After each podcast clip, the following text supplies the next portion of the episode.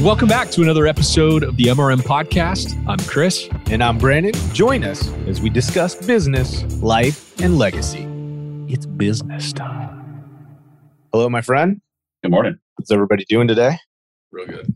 Chris, I've made you a fortunate man. I brought a guest with us today that I think is going to align really well with some of the areas that we've been diving as a team, and certainly in terms of perspective on what we prioritize working with people and trying to get in under the surface. This man is very gifted at working with folks on the inside, right? Getting to the depth of things and uncovering and unpacking things to make some significant change. So Nick, he's got 20 plus years working with youth in the correction system, lots of development. He's led teams. He's created curriculum. He's created programs, just tons of extensive work helping youth come through those programs and actually be able to reintegrate into their communities. Master's degree in marriage and family counseling, PhD in counseling education supervision, assistant professor at Corban University, and somehow he still finds time to be a podcast host and a life coach. And the podcast is the upgraded life. Nick, thanks a lot for joining us, my friend. I'm not even sure how you had a time block to offer us, but we're going to take it. No, absolutely. I always have time blocks. And when people reach out, I just give them the link. And if it works, it works. And I'm willing to give my time however it's asked for for the most part within reason. Yeah, of course. Reasonable. Yeah, it's got to be within reason because there's no way you're getting all of this done and giving it out to anybody that asks for it. So thanks yeah. again, man. We really appreciate your time. So, dude, I think the best place to start is, of course, I've got some inside trader information on this concept, but share with us this idea behind the upgraded life. Where, where did this concept come from? What is it? And why has it been so important to you in the work that you're doing? you know, it's always a struggle, right? I'm sure you went through it when you were trying to figure out what you were going to call your project or your podcast, right? So it took a little bit, it took a little bit of mulling around, but it really comes out of this observation that I made of myself, observations of me working out of what we call central office and just kind of listening to the default water cooler type talk, you know, the talk that happens across the copy machine. I caught your episode on Elon Musk, right? It's the idle banter that happens at meetings that you should cut down to seven minutes. yeah. So here's what you don't hear. In an agency, in a corporation, when you have managers and leaders and you have workers, what's critically important is the actual lives of your employees and the actual lives of your workers. That's critical. I think that we focus too much on product and we focus too much on output but you're not going to get your best product, not going to get your best output if the lives of your employees are a mess. Here's what you don't hear in that kind of idle chatter, neutral banter is things aren't really working out the way I thought they were going to be. I'm eight years into this and I just wake up and I dread coming to work. I think I need to upgrade something in my life. You don't hear that. You don't hear that type of conversation. Now you might, and you two are talking about it in terms of how leaders are investing in their subordinates and mentoring and coaching. Hopefully that kind of conversation is happening there, but it's not the default conversation. This is what you do here. Man, my TV is like 18 months old. I got to get a new one. And then somebody says, yeah, I just got a new one. You know, my brother-in-law just got an awesome one. You can come over. We're going to show a fight party. You can come see the new TV. People will talk about that kind of stuff all day long, every day. Somebody will go buy that new TV, come back and be like, it's the greatest thing ever. Right. But when it comes to personal development, self development, we just don't have those conversations, right? So the upgraded life is one way to kind of voice that out there. And so that people who want to choose to invest an hour in themselves by listening to the podcast on the other end of it, they are going to get some practical things that they can do to upgrade their life. And that's kind of where the genesis of it came from. It's just, how do I change the conversation, right? Somebody famous said, if you want to change the culture, you need to change the conversation. And that's my way of kind of tapping into that idea. I love that my understanding of it is there's kind of three core let's call it pillars right yep. or mm-hmm. focuses mm-hmm. so talk to us about what those are and explain their importance I appreciate this. So it's mindset, mission, and movement. That's what I focus on. And again, this isn't anything new. You're going to see that kind of three phase, three stage process everywhere, but it's what I call it. I'm a firm believer that's all about mindset. You can have the best plan, the best resources, the best equipment, the best team. But if there's something inside your head that says, you're not going to do this, you're going to fail. This isn't going to work. then that's ultimately what's going to happen. And Craig Groeschel says your life moves in the direction of your strongest thoughts. I think he's spot on in that. It's all about mindset for me. And everything that I've known about myself and the work that I've done is you have to address the mindset first and foremost. It's like going to the gym. You can get your mind in great shape, but if you neglect it, you're going to go right back to that former state that needs work, right? So it's something that you always need to check up on. So doing mindset updates and checkups are important as well. So that's what that is, is getting your mindset solid. And there's three phases within that, but I'll quickly go to the second pillar, as Brandon called it. Mission is, is what are you doing? Like, what's your purpose? How do you define success personally as an individual? And then what are you doing literally every single day to chip away at that? That once you put in the work, you put in 90 days, 120 days, a year, three, four, five years into it. If you're doing this thing according to your mission, you can't help but have some success. It may not be the success that you initially set out to be, but you'll have something. That's what mission is and making sure that you are just like we talked about a second ago. My mission is to get my story out and to get my message out and to be able to help whenever possible. So that's why I have time like this for other people to kind of dig into it. That's part of my mission. So I say yes to things that are part of my mission. And then movement is the execution of the mission, right? It is the what do you have to do more of? What do you have to do less of? You're this average sum of the five people you spend the most time with. It's about actually making the commitment now to do the things that we've established in the first two pillars. That's mindset, mission, and movement. That's my process. That's how I envision working with people. It's what I do for myself. And in a nutshell, that's what it's all about.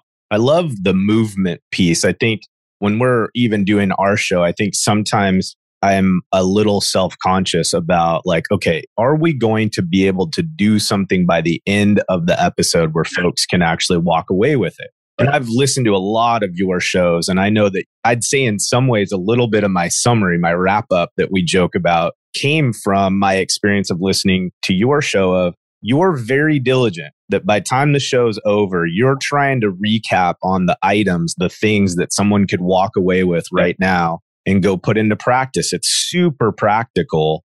Tell me more about that. Obviously, I know that you've got really strong education background. So obviously systems and process is, is certainly something you're experienced to.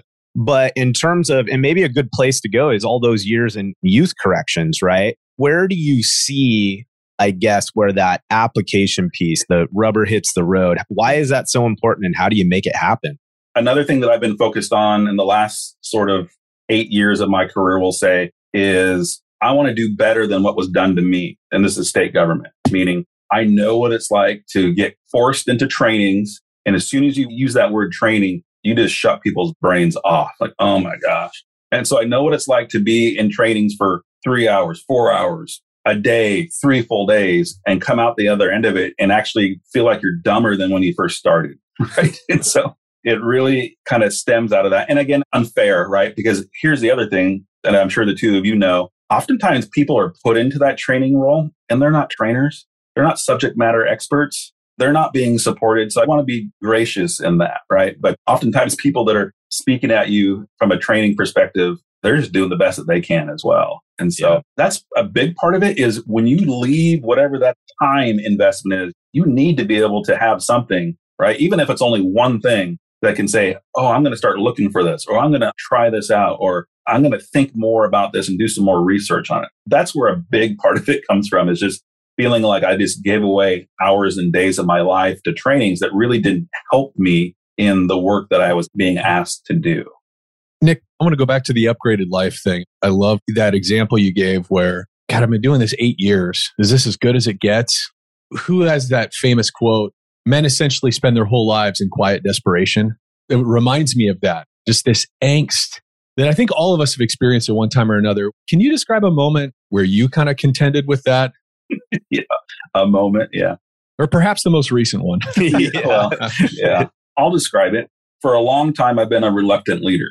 And I'm a Bible believer, so I'm a Moses, right? Where God says, You're going to lead my people out of captivity and into the promised land. And I say, Why don't you talk to my brother Aaron, right? He's better at this than I am. So that's been me for a long time. And that was part of my, gosh, what am I doing? I was in cubicle land in our central office and, you know, I was just go along to get along. As long as my office chair had my butt print in it well enough to say I was there for enough hours, then everybody was kind of good to go. There was really nobody around me that was really pushing for excellence. And I started eroding in every sense of the word, you know, mentally, physically, spiritually. I was just getting funky. It was kind of on the other end. Well, somewhere along the line, there was this pressure for me to return to the other side of the fence where I had started my career and put about a decade on the inside of the fence. There was some signs being put in front of me that maybe I ought to go back. And so I did. I went back and it was really kind of confusing at first. I was personally confused. I knew something had to change, but I didn't really know what or why. It was a little bit confusing to my wife and my kids. You know, we joke in the industry like, I paroled. Why would I ever go back? to working inside the fence in corrections. And people would say, like, you came back? I'm like, yeah, I'm back. And there's just kind of this, maybe this assumption that something didn't work out. Like they were waiting for the backstory to happen. Like I had gotten in trouble and I didn't have any choice and whatnot. So two things happened that were kind of the ahas for me when I was kind of maybe a year or two into this. One thing was that my wife and I, in some other ventures that we were involved in for income streams, we went to a personal development seminar it was in that seminar we learned it's a basic color personality profile. It's pretty standard, right? You're familiar with it. This one is the gems. And what I learned is that I'm a Ruby and Rubies need a challenge and Rubies need a coach. And if we don't have a challenge in front of us and we don't have somebody telling us that we can do more and be more, then we get funky. And I was like, oh, that's exactly what was happening to me. The other thing that happened, I was reading a book by General Mattis, call sign Chaos. So Brandon, he might have been a colonel when you were over there, Mad Dog Mattis. Yeah, I think he was in theater during that time. So I read his book. His story is he's retired. You know, he's a three or four star general and he's living up in Washington, just north of us here. And he gets a call from Trump, says, I need a secretary of defense. And he hadn't been out long enough to actually do the duty. And so Congress had to do whatever Congress does in order to make it work. And in his book, this is what he said this was my destiny. This is my lot in life. I'm a battlefield general and I was a good one. And when that call came, I couldn't say no to it. This is what the people of the United States had invested in me. And there was just no way that I could turn down that call when it came to me. And I was like, ping, that's what it was. There were some things that were going on inside the fence that were problematic and they were putting the agency and the state at risk, quite honestly. That's not overstatement. If you were to kind of look at some of the things that I've gotten my stripes for when going back in, you would see kind of what those things are. So those two things happened. Number one, I figured out who I was kind of at a personality level. I got to have a challenge. I've got to have somebody tell me I can do more and be more. And then recognizing that all those years that I spent working in the fence, I wasn't executing on that knowledge, skills, and ability while I was in cubicle land. Hopefully, I answered the question there. Yeah. yeah. No, I totally get it. Yeah. Mm-hmm. Yeah. Yeah, that's good. I'm curious, this whole inside the fence thing, it's so foreign to yeah. most of us yeah. that are listening. So we're coming from an industry. A lot of our audience is listening to this is in some aspect of the disaster restoration industry, right? Mm-hmm. And it's a 24 7 game, highly stressful. Just like with all of the trades, so construction service trades, there's a lot of anxiety and stress just inherent within the industry. And now you've got this experience within the corrections, which I think is also known to be dangerous. And, you know, there's just also a stressful, anxious, 24, it's always on kind of yeah. feel. And I guess I'm curious if you could speak to, you work with youth primarily, so you're not necessarily working directly with the prison guards. My current responsibilities are I'm a manager of managers. So I, I lead three other leaders that are leading three different teams of staff. And so I honestly see part of the reason why I went back wasn't to work with the kids, but again, it was to do better for them than what was done to me. Mm, right. And so I went back to make things better for the staff, kind of going back to my earlier comment here that what I learned, and it was told to me in my younger years, but I didn't have the ears to hear it. But if you take care of the staff, they'll take care of the kids. And that's very, very true. So I really see what I have been doing for the last four years when I went back in the fence as being a resource to staff, holding the ladder for staff, showing the staff what they're capable of, mentoring, guiding them. So it's really been more focused on staff development more so than anything else, because that's where our agency lacks extremely is that investment level in the most critical part of the whole deal, which is the workers. I love that. I'm holding the ladder for the staff. That's so good. There's a lot visually, I think, that's happening with that statement. And I don't know if I'm just reading way too into it, but I just like that idea and that concept of like my job now is to help provide the support and the infrastructure to step in and give them the moment, the opportunity to climb up that ladder to hit the next run. There's a lot that just was Yeah. said there. Yeah. Can you drive in? Okay. So, what I just heard you say is you are really developing the capacity of the teams that you work with and supporting them. Like you're trying to create support structures that enable them to better mentor and support the youth and the individuals that they're working with. So, yeah, I want to go back to this comparison because our industry can feel very chaotic and very difficult to maintain. It can feel very unsustainable as a worker within the disaster restoration industry at really all levels. As a general manager, I mean, I walked with Brandon through that role and leadership roles. There's just a constant buzz of anxiety and stress that kind of comes to the industry. Could you describe the kinds of dysfunction and challenge that are sort of unique to the corrections field or industry? And how have you gone about trying to create greater health in that environment? You talk about holding the ladder. Can you dig into that? Like, what are some of the challenges and problems that you've seen, struggles of people that work in that space? And how have you sought to sort of address that and bring better health to that environment? Yeah, absolutely.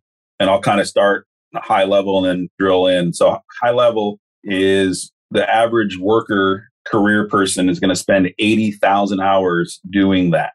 There's a website called 80,000 hours and they have all the stats on what career looks like.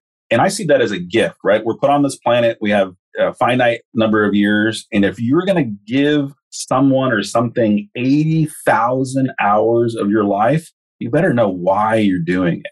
And you better agree with what the exchange is for these 80,000 hours. And you have to constantly be reevaluating that because that's how drift occurs. That's how five years goes by, 10 years goes by, 15 years goes by, mm-hmm. and you wonder what it's all for. 80,000 hours. So I tell my folks about that. And when they're young in their careers, I tell them about that.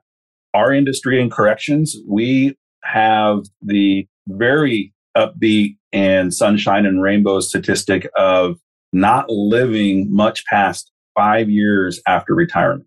So you grind away and we get early retirement. We're police and fire. So we can retire with 25 years in, right? I've got 22 years in and I'm only 43. I can't hit the age marks or being eligible to officially retire. But if I was five years older, six years older, in three years, I could retire. And then on average, I'd be dead in five years. Wow. Okay. That's not a highly motivating. That's a depressing statistic, man. Yeah, but it's true. One of my dear mentors that was a guy that either you loved him or you hated him. And I was one that went from hating him to loving him. He just passed. I was just at his funeral probably a, about a month ago. I think he was three years into retirement. That was like kind of right in my face. Here it is. So it's a soul grind. It'll grind at your soul. I think most of this gray hair that I have came from my years there, my continued years there. You said that it's on 24 seven. It is like I'm basically on call 24 seven, meaning I do have my work cell phone, but my boss, who's the superintendent of the facility there, largest facility in Oregon, has my personal number and he's free to call it. I give him permission. Like if something goes down and you need me, you can get a hold of me on my personal cell. And nine times out of 10, I'll respond.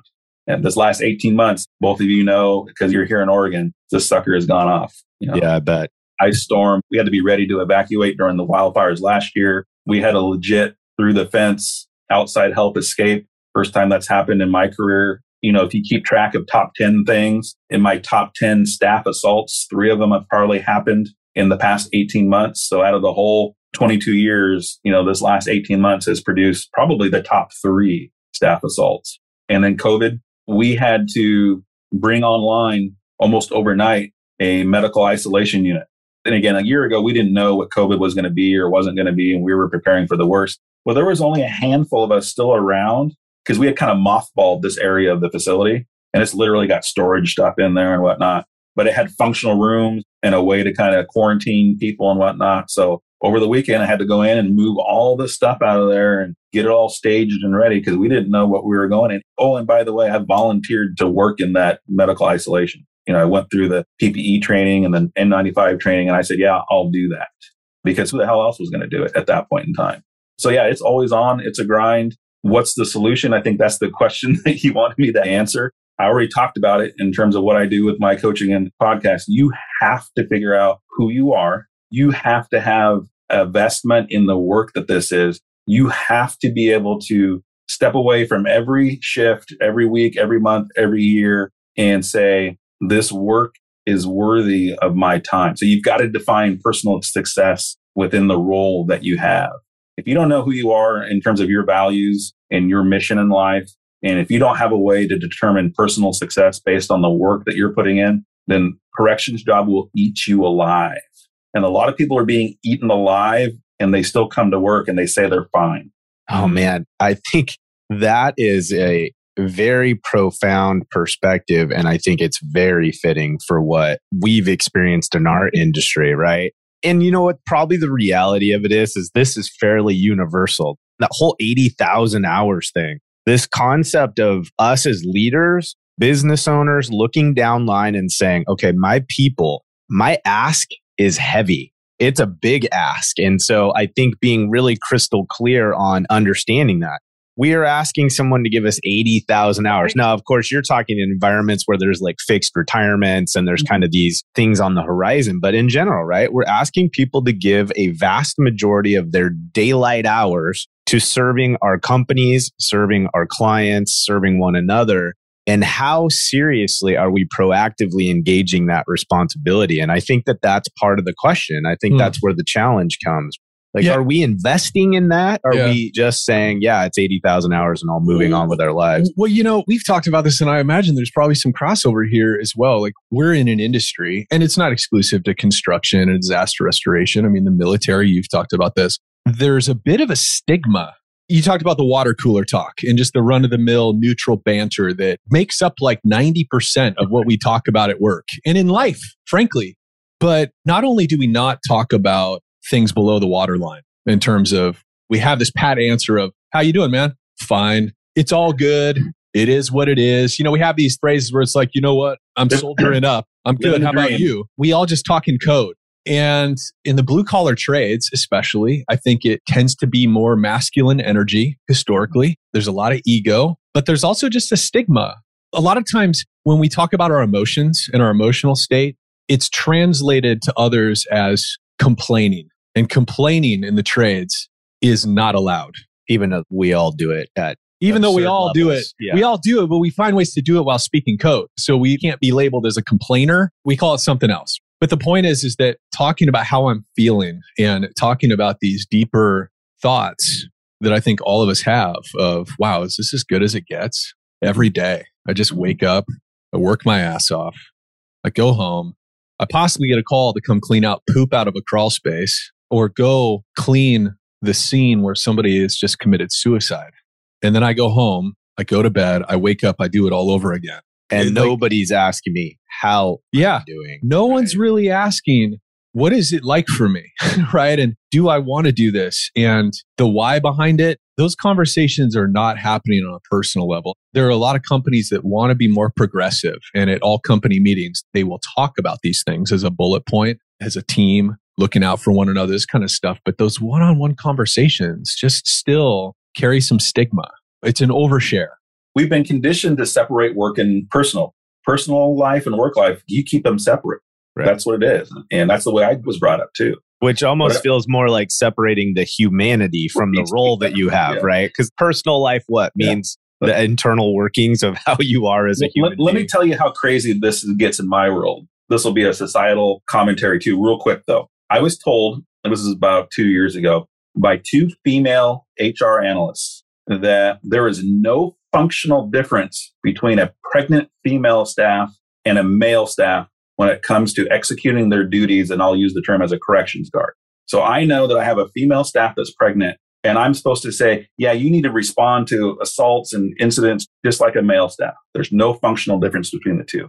BS. I don't care. I'm going to tell her, you don't need to jump in there and take a kick or a punch to the belly. You just get in the control room, get on the radio, and you direct traffic. And if anybody gives you flack about it, tell them to come talk to me about it. I don't care what two female HR analysts because they're only toeing the party line. They've bought into it too, mm-hmm. that you keep your work life and your personal life separate. And you can tell I get a little animated about this, but I think yeah. it's ridiculous that we've separated the humanity from the worker in those mm. scenarios. Dive into that a little bit for us. So, obviously, there is a lot of crossover in terms of some of these underlining anxieties, these drivers for I'm giving a lot to this organization. There's dangers, there's risk, there's fear factors. How do you teach your staff how to be better at responding to their internal workings, I guess, A, and then B, how that translates into the way that they're treating call it their client, right? Yeah. What do you do? And this is where I guess I'm a prolific reader. I'm an audiobook guy too, Brandon. I don't call it cheating. I just call it being effective and efficient. So I um, like it. I'm going with your version. yeah. You know, and I got a bro crush on all things Navy SEALs. You know, probably one of my biggest regrets, if I have a regret, is not serving. And so I've read, I would say at least 80% of anything that's been put out by a Navy SEAL, meaning that the other 20%, I don't know it exists, right? I haven't found the title yet.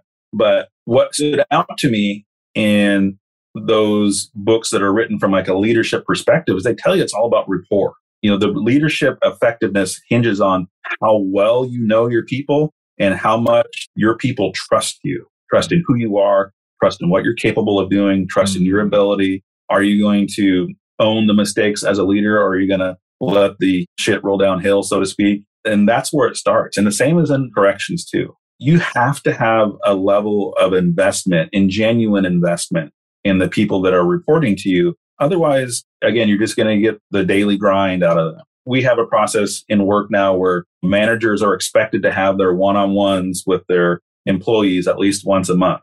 And we know that that's not happening the way it's supposed to happen. I kind of shudder when I think about this one manager having one on ones because their personal life is a wreck. You can't give what you don't got, right? You can't pour mm-hmm. from an empty cup. And that's a huge part of it. Is it the whole part of it? No, but that's huge is that you have to show a genuine interest, not just in their work life, but in their personal life. And if you don't have that, the rest of what I might say about how do you do that really doesn't matter, in my opinion.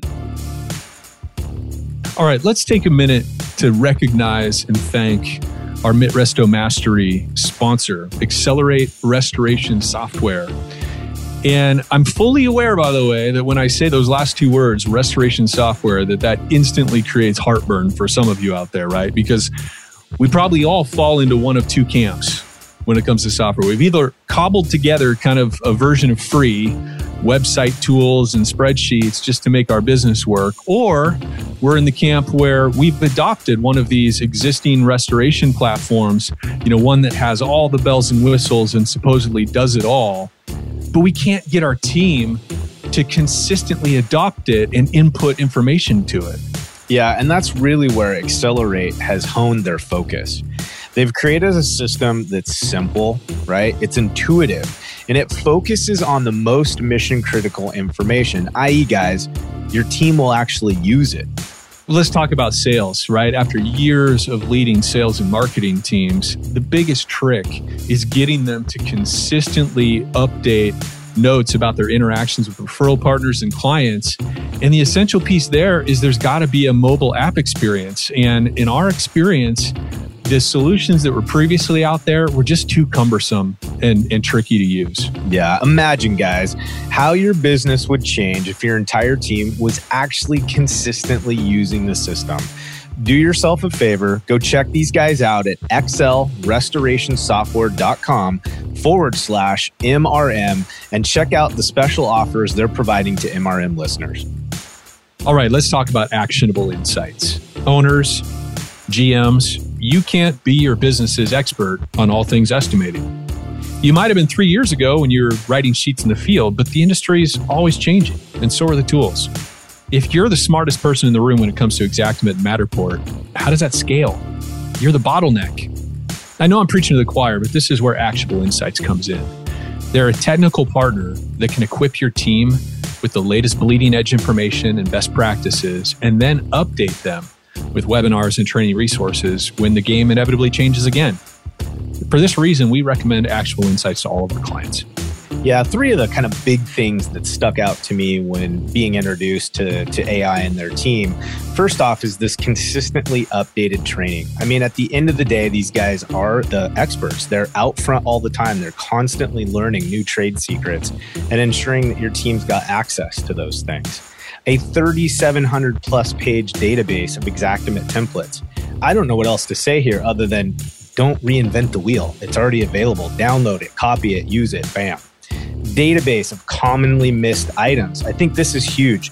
So many of us can change the numbers by just moving the needle a couple points, and those commonly missed items can make all the difference in the world.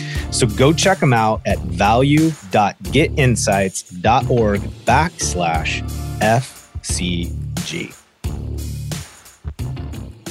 Can I ask you a personal question, Nick? No. oh, here we go. As you look back at your leadership, like across your whole career, I mean, it sounds like now you're in even more of a position of sort of senior leadership. You're Absolutely. you're leading leaders. When you look back, where do you feel like you've inadvertently created distrust Mm-hmm. with your Yeah. downline team? And at what point did you realize this?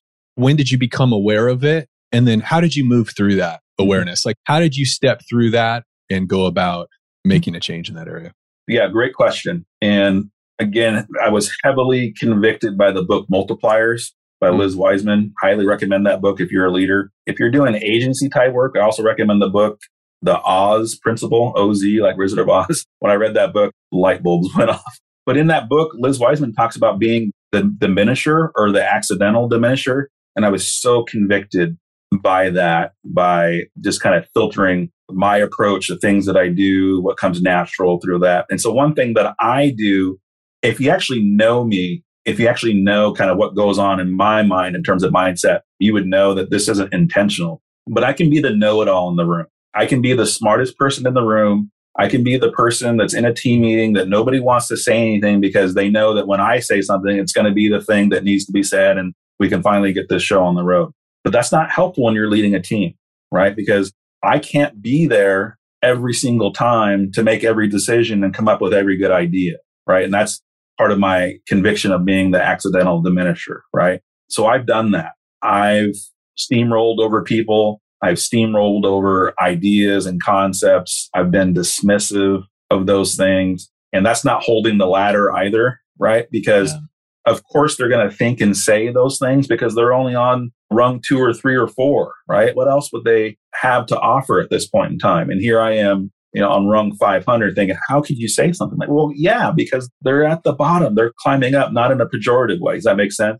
So I've done that. I've made people feel small, not necessarily intentionally. So this comes back to knowing your people, though, right? Because when you make somebody feel small, especially, and I'm sure it's the same in your world, but in my world, people show up and be like, no, I'm fine. Are you sure? Because you're acting a lot different. Nope, everything's good. Are you really? But without that kind of established trust and rapport knowing your people. So the bottom answer is you got to know your people. You have to expect that you're going to make mistakes as leaders. I think that's one thing that keeps people from, again, in my world, being a manager to being a leader. They get used interchangeably, but they are not the same thing. Managers want and need to be right all the time. So they play small, right? Being leaders that you've got to make decisions knowing that you're going to make the wrong call and you're going to make bad calls. And how do you make up for it? You own it, right? I'm going to go back to Jocko Willink in extreme ownership. I'm totally bought into that concept in all aspects and areas of my life. In fact, I have a, a leader that just got promoted to now she's my peer. What I do, my process is I give them a copy of Discipline Equals Freedom, Yeah. Jocko's book. If you don't have that book, it's an awesome, Great. actual, real book. Yeah. And so I'll write a little thing in there and give it to them. But you just have to own your mistakes. Your trust quotient will just go up hockey stick when you do that. You come back to them and like, look, I shouldn't have said that. Look, your idea was valid. You were right. Giving your people credit when credit's due and not taking the credit for their ideas and their work and their concepts is also huge. You talk about deflating somebody and making them feel like they're being used and worthless. Take credit for their work. People do that all the time. People did that to me coming up through the years. So that's what I would offer. Again, you got to know your people. You've got to make decisions knowing that you're going to make the wrong ones. And when that happens and you've, you've hurt a relationship or you've wronged somebody in your ranks or outside of your ranks, you have to own it. You have to apologize for it. you have to make it right. The worst thing that you can do is pretend it didn't happen. The worst thing you can do is say, well, suck it up. No complainers. There's no crying and corrections, right? Right. That's the worst thing that you can do, Yeah. in my opinion. It's funny you would say that too the whole water under the bridge kind of thing just let it go like there's no reason to bring any more attention to it it was a mistake it's over let's move on and i think you're right there is this deposit that's been made or it's leading above yeah, the there's line, yeah, right? yeah. Tim Deathmer talks about these bad leadership behaviors of not accounting for wrongs and whatnot leaves The a residue. toxic residue yeah Absolutely. over the relationship. Yeah, that's big. You know what? The funny thing is, the example that you use is, you know, we're kind of joking about being the smartest person in the room. But I think all of us to a certain degree adopt that, right? So even us that don't have extensive academic backgrounds, our experience can often serve in its place. And then we become, oh, you know, just like you said, you almost get that dismissive personality or that dismissive tone about it is like, oh my gosh, that's ridiculous. Why would you even Right. this is how you need to do that. So I really like this idea though of what you said is stopping and looking back and saying, well, of course they don't have the time and grade, the experience. And so instead of it being this, well, my job then is to fill in the air gap, it's the how do I equip them so that they can make the decision better next time. I just think that's powerful. I think it's hard work.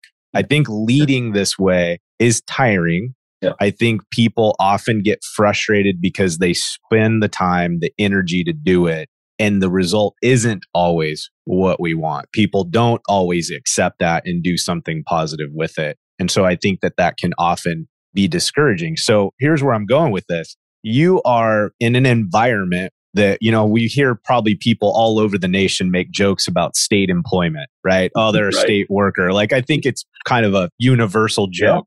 So I in make your the joke. right, like yeah, even people on the inside. Yeah. So obviously, you have some things that can be challenging to overcome when it comes to people's willingness to invest in getting better and developing. How much of that is kind of just like an overused general statement? And the element of parts that are true, what do you do to combat that and overcome that with staff?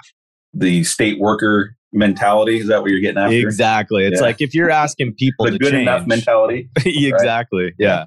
Yeah, it's the idea that state work doesn't get held for quality product. It gets held accountable for showing that they did something, mm-hmm. right? Yeah. doesn't matter if that something actually made it better or made sense. I mean, look at Oracle getting Affordable Care Act out. We did a lot of things. It cost us millions of dollars, but it didn't work, right? And again, that goes back to personal integrity, personal values. Why are you here? What's your mission? I tell my people all the time, we do our work with excellence, not depending on whether somebody else is going to pick up on that work or use it or not, right? Because that's also what happens. Why should I do this exactly as described when I know so and so isn't going to take the baton, so to speak? That Right. also happens quite a bit. And it's mm-hmm. like, well, no, you do the work to the highest degree, regardless of what somebody else is going to do or not do with it. Now, that's a tough thing to get into somebody's mind, right? And I battle that sometimes as well.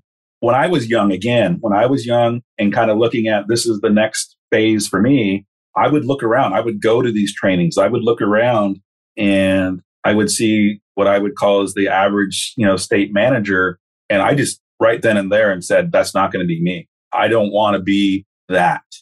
And Brandon's known me over the years. And so he's recognized the way I actually physically look. That's also part of it too. I don't want to be that stereotypical 30 pounds overweight, pot belly, shirts are screaming to get off you. you know what I mean? Like, and again, I'm not trying to put anybody else down but because I also know that to do something different means that you're going to have to swim upstream in a major way, in a constant way, right? So I, again, if I just described somebody in state government, again, I get it because I was there. I can show you my badge that I have right now. The card is actually flipped over so you can't actually see my face because it looks like, you know, yeah, right. So again, I was there, right? So I'm not trying to, you know, make anybody feel bad or like I'm better than, but I keep repeating myself, but I had to figure out why I was there and what my purpose and mission is. I have to hold myself accountable. Jason Redman, again, another Navy SEAL says leaders always have to lead and they have to lead themselves first. That's his first principle of leadership. Always have to lead and you got to lead yourself first. And so when I feel myself slipping, I'm like, am I leading myself? I have to be honest. Another Navy SEAL, I'll keep doing this, right? Uh, David Goggins, the toughest conversation that you're ever going to have is the conversation that you have to have with yourself. dig into that. When you say for you, what are some of the kind of organic elements? What are some of the ingredients of you leading yourself well? How do you know when you're leading yourself well? You look at the fruit, right? For example, we had a diversity, equity, and inclusion forum. So we did it with the youth, we did it with the staff, and then we did it with the varying levels of leaders and managers. And it was really about how is race and inequity at play here in your experience as youth, as workers, and whatnot. So again, there's a group of managers. This was random mix, but the mix of managers when I was there going through it as a participant, talking to the panel, all three of my managers that I'm leading were in this group. So there's probably 13, 14, 15 of us there. When it came time for us as participants to voice what we think or our thoughts or our opinions, only my three spoke up and said anything. Wow. I mean, again, I haven't talked to many people about this other than my three, but to me, that said something. Yeah. Yeah.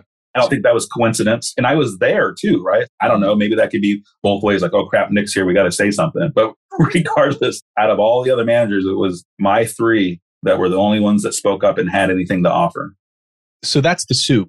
That's the stew that you made as a Yep. leader. For you leading yourself well, what are the ingredients that you're putting in to try to achieve those kind of outcomes? I think it's a positive outlook. You have to find the positives. I'm a big believer in gratitude. And so starting and ending your day with gratitude, my watch and my phone will go off three times a day. So it's a little prompt. And wherever I'm at, whatever I'm doing, it's a prompt. Again, I use it to remind myself of my core values and what my mission is, but it's also a prompt to be grateful for whatever the situation is. That's a movement type concept that I would teach and train into people. When we open our meetings, we open with gratitude and people kind of think it's hokey. But again, in our work, the grind, we deal with dark, dark, dark stories and people and circumstances. And if you can't find the light and the good every day, then again, that's part of how it eats your soul. It'll eat you up. So that's part of it is teaching the discipline of showing gratitude. It's showing people that other people matter. Even if you don't really appreciate that coworker, you got to put that aside. And if they're struggling, you need to help. It's really easy to be like, oh, that person's struggling. Let's just watch the fire burn, so to speak. We can't accept that. It's truly being willing to go the extra mile. We just had a circumstance again where we're short staffed. I'm looking at the sit calls that rolled in this morning and I'm like, oh man. But again, we were doing a brainstorming, troubleshooting. How do we fill this leadership role in this other part of the campus? Again, it was only my area that I'm responsible for that was providing solutions. Like I could give up so and so, I could swing so and so over there to help. And I don't know if this is getting to what your question is the daily things. You know, there's times where the person that really kind of was prodding me to, to go back, you know, in the first several months, I would text them almost every day. I hate you.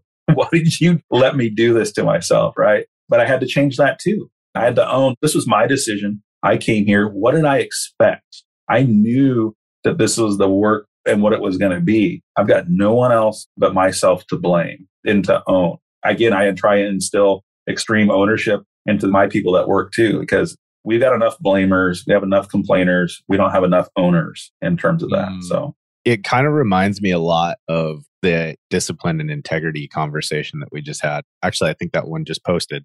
And it is Chris refers to this idea that really integrity is lived out through all these tiny little day to day decisions. And that's kind of what I'm hearing you say, or, Yeah. or hopefully I'm not putting words in your mouth, but it's this idea that what's going to produce the fruit, as you said, is this idea of all these little decisions of integrity. Like I Mhm. said, so I'm going to. mhm. I committed, so I will. It's this over and over again that ultimately creates some kind of end result that's productive.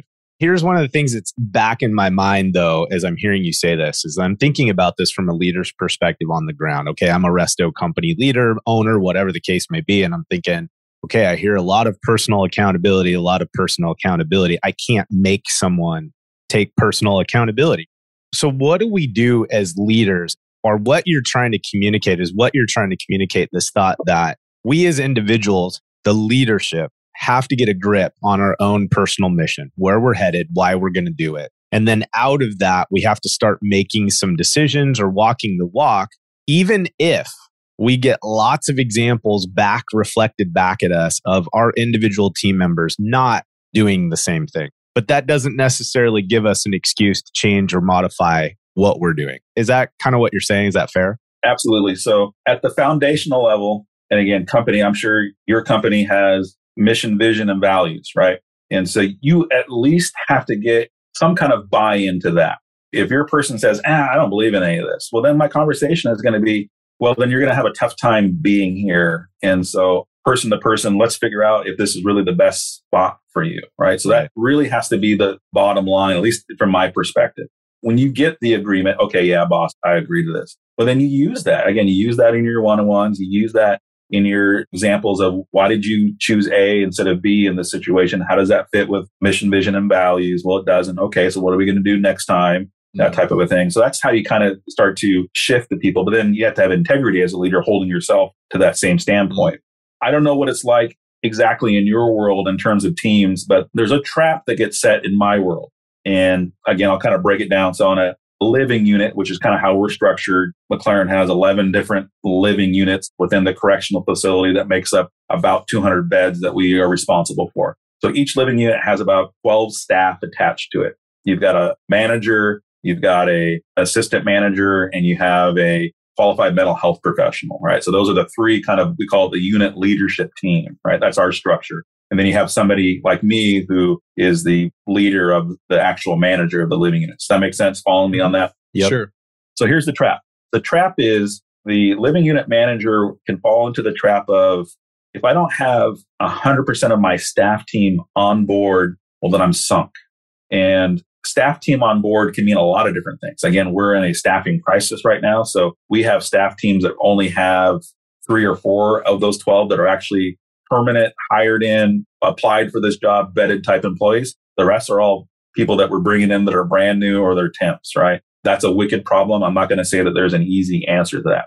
Outside of that dynamic, what we have to tell our folks, or at least what I tell my folks, you're never going to have 100% buy-in. Mm-hmm. So if you're waiting to make progress or to make moves or to push forward, you're going to be waiting your whole career. You're never going to have 100% buy-in. So I actually preach and teach 60% buy-in six zero. As long as you have 60% on board, you can move it forward. It may not be at the pace that you want. It may not have the results that you are expecting or wanting, but you can move it forward. And in that process of moving it forward, you will get more people at least minimally buying in. At least they won't be undermining. Because again, if your average person is a go along to get along, or they're going to go along to get along with the thing that has momentum and direction. So that's the trap that gets set. And again, I don't know how that plays out. I'm different, right? I'm state government. I'm yeah. union backed and all those types of things. I can't just give somebody a pink slip if they aren't on board with what we're doing, right? And again, I don't know that that's always the solution, but I think you follow what I'm trying to say. Yeah. I like that a lot. Yeah, none of our listeners can relate, by the way, to staffing crisis. And, you yeah. know, I mean, this is so relevant. That might have been the first time I've heard that concept of 60%. It makes a lot of sense to me because the trap that I think all of us as leaders can fall into is if I don't have everybody on board, I've failed. It can feel like that. You know, if you've got some stragglers that you just can't win over, it can feel like a failure. Whereas I feel like there's sort of a pragmatic quality to that 60% that feels yeah. really true to me. Like, if that's my first target, we at least need to get 60 on board. Yeah. If we can get everybody moving in the same direction, well, hey, all the better. But if we just need 60 as a starting place, that feels hopeful in a way. Well, right? and I think if you look across the board in terms of just kind of your general makeup of teams, like it's technology, you got early adopters, first adopters, and then the people that just jump in once it's proven, right? Well, there's probably a reality of that at play with our team.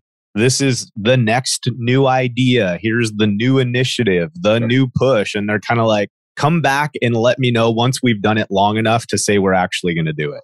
Yeah so I want to be conscientious of our time. And I know we're probably getting down to the end here, Nick. But before we let you go, I have to ask you you've had a lot of time in grade. You're actually, in many ways, approaching at least the end of part of your journey. Where do you assess yourself mentally? Like, be honest with us.